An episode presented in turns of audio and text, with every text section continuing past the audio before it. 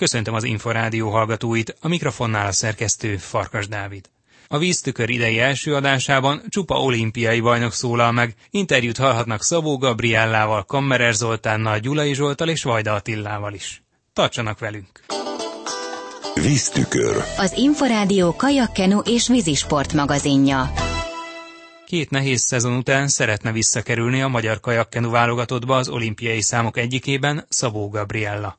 A Honvéd kajakozója ősszel korábbi edzőjével Tóth Lászlóval vágott neki a felkészülésnek. A Magyar Szövetség decemberi évzáróján először erről kérdeztük a háromszoros olimpiai bajnokot. Visszaléptem abba a cipőbe, amivel gyakorlatilag Rióig eljutottam, úgyhogy remélem lekopogom egyelőre úgy tűnik, hogy nagyon jó döntés volt, nagyon jól érzem magam ebben a felállásban. Ugye Vackorral, Tóth Lászlóval újra kezdtük a közös munkát.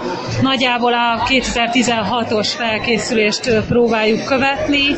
Vannak kisebb-nagyobb változásaink, mert, mert azért én is alakultam, bizonyos dolgok jobban mennek, bizonyos dolgok kevésbé, úgyhogy alakítjuk a tervet, de nagyon-nagyon bizalmat ad az, hogy, hogy ugye azokhoz az időkhöz tudunk viszonyítani, illetve azért jó, jó érzés a vaszkor visszacsatolása is, hogy szerintem jó úton járok. Mekkora csapatban készülnek? Van-e még valaki egyáltalán a csapatban? Én vagyok és a vaszkor, így vagyunk ketten, ez a mi kis csapatunk, és ezt azért merem mondani, mert tényleg nagyon úgy érzem, hogy a vackor kiveszi a részét ebből a dologból.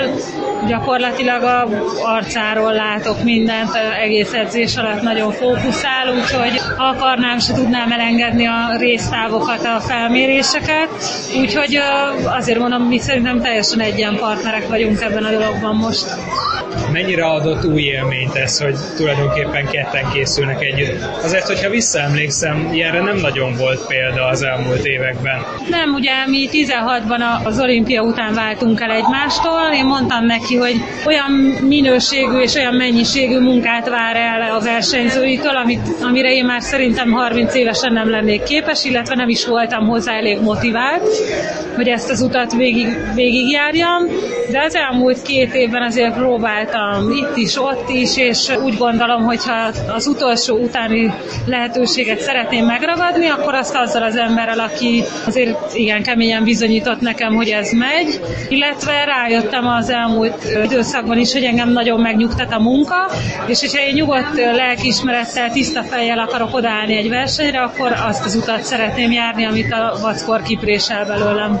Mennyivel egyszerűbb vagy kedvezőbb a budapesti felkészülés így az őszi-téli időszakban, mondjuk a szolnokihoz viszonyít? Igen, ez egy óriási változás, ez nyilván az egész személyiségemet meghatározza, mint utólag kiderült, én nagyon ilyen otthoncentrikus vagyok, én szeretem a saját közegemet, nagyon szeretem a környezetemet, a barátaimat is, úgyhogy ez is sokat dob így a pszichés hozzáállásomon, hogy nem egyedül készülök szolnokon. Hogyan tervez 2019-ben, melyek a fő céljai? Csak és kizárólag az 501-esre fókuszálok most, mert azt fogja megalapozni, hogy egy jó párosba be tudjak ülni, azért nincsenek titkaim, én azt gondolom, hogy a végállomás egy páros és egy négyes lehet, tehát hogy nem egyesben fogom magamat kvalifikálni az olimpiára, de most ahhoz egyesben kell jól mennem, hogy, hogy újra megnyíljanak a csapathajós kapuk előttem. És ugye először 2019-ben, és ez mindenkinek így van a női mezőnyben, vagy páros, vagy négyes.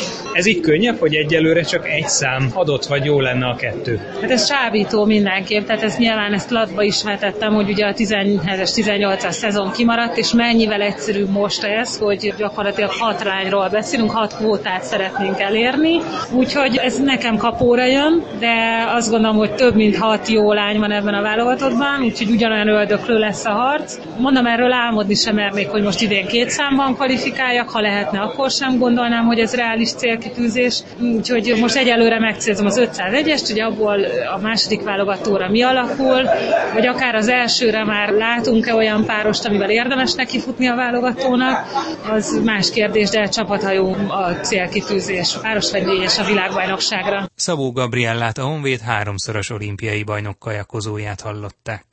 A Nyerges Attila edző vezette Párizs kerettel készül együtt a háromszoros olimpiai aranyérmes Kammerer Zoltán. A Győr 40 éves kajakozója az Inforádiónak beszélt a kiválasztott csapatban betöltött rendhagyó szerepéről, és arról is, hogy mivel lenne elégedett az új szezonban. Három edzőtábor volt. Igazából az volt a cél, ha jól tudom a Kajakos Szövetség részéről, hogy a 18-22-23 éves korig jó mentalitással rendelkező, menthető, alakítható fiatalokat összehozza egy csapatba, hogy ugye kivonottan ilyen már eredményt elért, tehetséges, viszont tényleg abszolút jó mentalitással, jó morális magatartással rendelkező versenyzőket gyűjtsük egy helyre, ahol magas szinten folyik a munka. Ide jött Nyerges Attila, ugye azért híres híret a nagy mennyiségű munkáról, és így kialakul egy 10-12 fős keret. 14-en vagyunk, de egy edzőtábor általában 10 vagyunk, tehát ki is lehet kerülni, be is lehet kerülni. Én viszont oda kerültem, mint nem tudom, tehát nem vagyok, hallottam már, olvastam újságban, hogy egy játékos edző vagyok, nem vagyok játékos edző, ugyanazt csinálom, mint a fiatalok. Hallottam, hogy mentor, talán mentor, de inkább, ha mondhatok ilyet, szerintelenül, hogy ö, talán példaképként szolgálok.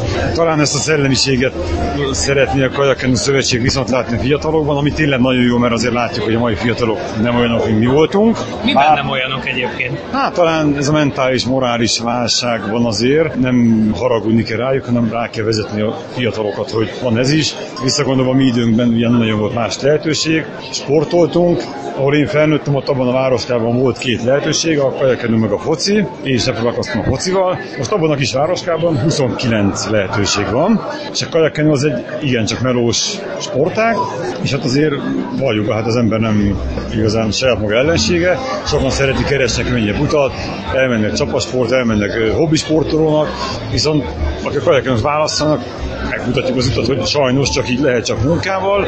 Az azért látni egy-két fiatalon is. Nem a mi csapatunk, mert tényleg a mi csapatunk az kimondottan ilyen szempontok alapján lett kiválogatva, hogy azért sokan idő alatt megsajnálják magukat. Meg tehát nem magukat. mennek bele a kemény munkába? Igen, tehát elmondják, hogy ez ezért nem jó, nekik ez nem való, ők így, tehát megkegyelmeznek maguknak egész egyszerűen, és ennek én úgy érzem, hogy nagyon-nagyon jó programot indított erre a Kajakön Szövetség. Nyilván ennek nem jövőre és nem azután lesz eredménye.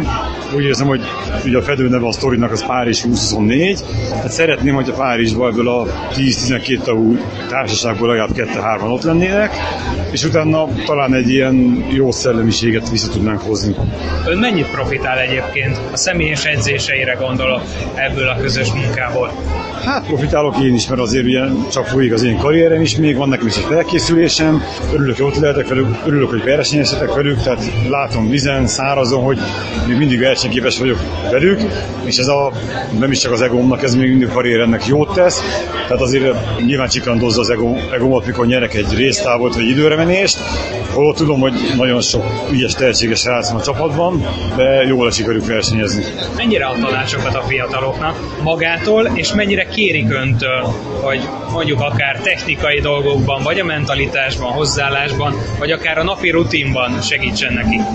Kéri nem kérnek, inkább azt látom, hogy talán messziről ilyen félhunyorgott szemmel talán inkább nézik, tehát úgy érzem, hogy nem is, nem is az edzésükkel van gond, hanem inkább a rákészülés, a bemelegítés, a levezetés, talán ott tudok nekik némi utat mutatni.